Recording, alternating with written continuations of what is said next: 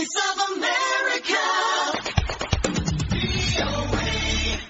የኬንያ ሀገር ውስጥ ጉዳይ በሀገሪቱ የሚገኙ ሁለቱም የስደተኞች መጠለያዎች በሁለት ሳምንታት ውስጥ እንዲዘጉ ውሳኔ አሳልፏል። የኬንያ ሀገር ውስጥ ጉዳይ ሚኒስቴር ፍሬድ ማቲያንጊ የተባበሩት መንግስታት የስደተኞች ተራድኦ ድርጅት ዳዳብና ካኩማ ካምፖችን እንዲዘጉ ባለፈው ማክሰኞ ትዕዛዝ ሰጥተዋል። ስደተኞች በውሳኔው ግራ መጋባታቸውን ሲገልጹ የተባበሩት መንግስታት የስደተኞች ጉዳይ ከሚመለከታቸው ጋር ንግግር ላይ መሆኑን ገልጿል። ገልሞ ዳዊት ከናይሮቢ ተጨማሪ አለው። የኬንያ መንግስት በሀገሩ የሚገኙ ሁለቱም የስደተኞች መጠለያዎች እንዲዘጉ ወስነዋል። የሀገር ውስጥ ጉዳይ ሚኒስትሩ ፍሬድ ማቲያንጊ የተባበሩት መንግስታት የስደተኞች ጉዳይ ዩኤንኤችሲአር ስደተኞቹን ከማክሰኞ ጀምሮ በሁለት ሳምንት ጊዜ ውስጥ ከካምፖቹ ማስወጣት እንዳለበት ለድርጅቱ ኬንያ ቢሮ ኃላፊዎች አብራርተዋል።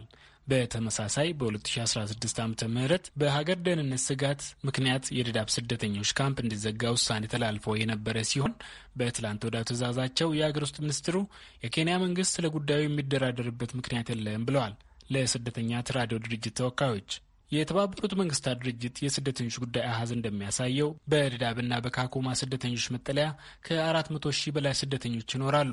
በመጠለያዎቹ ኑሯቸውን የመሰረቱት ስደተኞች ታዲያ ማክሰኞ የተላለፈው ውሳኔ እንዳሳስባቸው ገልጸዋል። አቶ ተስፋዬ ጌታቸው በድዳብ ካምፕ ለ20 ዓመት የኖሩ ትውልድ ኢትዮጵያዊ ስደተኛ ናቸው።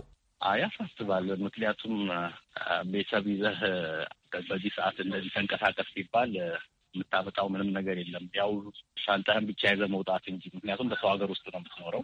ዩኤን ሀገር የለውም። መጥቶ የሚጫንብህ የውጭ pressure ካለ የግድ ትንቀሳቀሳለህ እና ሁሉም ሁሉም ነገር የሚያሳስብ ነው።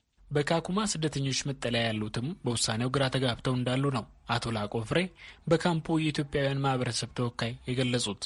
አዎ ካምፑ ሊዘጋ ነው እንደዚህ ነው information ኖቹ ልክ የተደረገው እንደዚህ ነው እንጂ ይፋዊ በንትን ውስጥ ያገኘ አይደለም ግን ከዩኤን ያለው እንዲዎች አንዳንድ information ካምፑ ሊዘጋ ነው እንደዚህ ነው ብሎ ዩኤን እንዲህ ሊዘጋው ነው እና ካኩማ እንደውም አስራ አራት ቀን ነው የሚለው ራሱ አስራ አራት ቀን ውስጥ እንዲዘጋ የሚል ውሳኔ ሰጥቷል የሚል ነው አንዳንድ information እንትን የሚሉት ግን ያ ደግሞ አስራ አራት ቀን ማለት ምን እንደሆነ ራሱ አይደለም ካምፕን ያክል አንድ ግለሰብ እንኳን ከሀገር እንዲወጣ የሚሰጥበት ጊዜም አይደለም። በዚህ ይዘት ከሆነ እኔ እንጃ።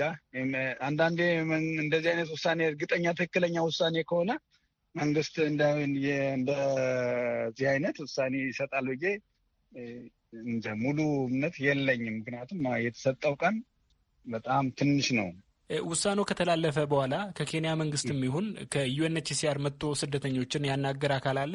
ምንም ነገር ያናገረው ነገር የለም። እርሶስ እንደ ማህበረሰብ ተወካይ ምን እያሰቡ ነው? አለ ፕሮግራም አለ።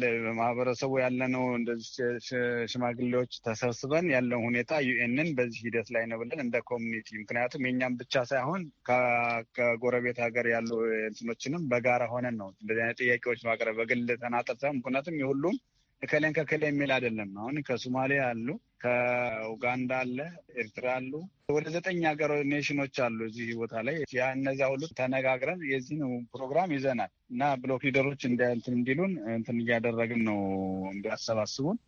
እንግዲህ ከዛ በኋላ ምን እንደሚሆን አናውቀውም። ያለህን ተስፋ የመኖር ተስፋን ሁሉ የሚያጨልም ነው። ምክንያቱም ወዴት የምትንቀሳቀስበት አይደለም። ወደ ሀገር የማይመለስ አለ። በዛ ሁኔታ ላይ ደግሞ እዚህ ተረጋግቶ የማይኖር አለ።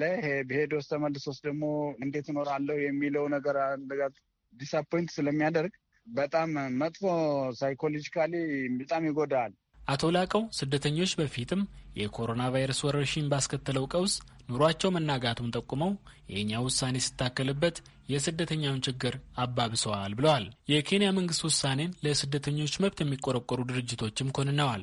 ኦትሴኖ ነሙዋያ የሁማን ራይትስ ዎች ምስራቅ አፍሪካ ሰብአዊ መብት አያያዝ አጥኚ ናቸው። ኬንያ ከትውልድ ሀገራቸው ጦርነትና የሰብአዊ መብት ጥሰትን ሸሽተው ተገን የጠየቁትን የማስጠለል ግዴታ አለባት ብለዋል።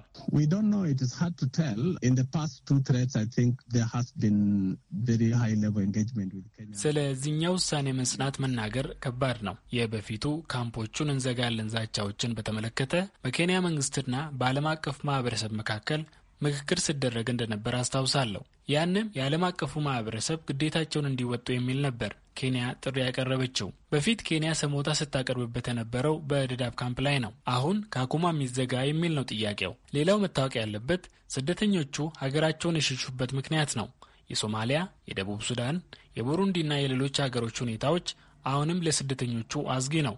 ስለዚህ ኬንያ እነኚህን ስደተኞች የማስጠለል ግዴታ አለባት ብለዋል። ነማያ ያክለው ኬንያ ካምፖቹን መዝጋት ብትፈልግ የተሻለ እቅድ ሊኖራት ይገባል ካለ በኋላ ከ400 ሺህ በላይ የሚያስጠልሉ ስደተኛ ካምፖችን በ14 ቀን መዝጋት እውን ሊሆን አይችልምም ሲል ገልጸዋል።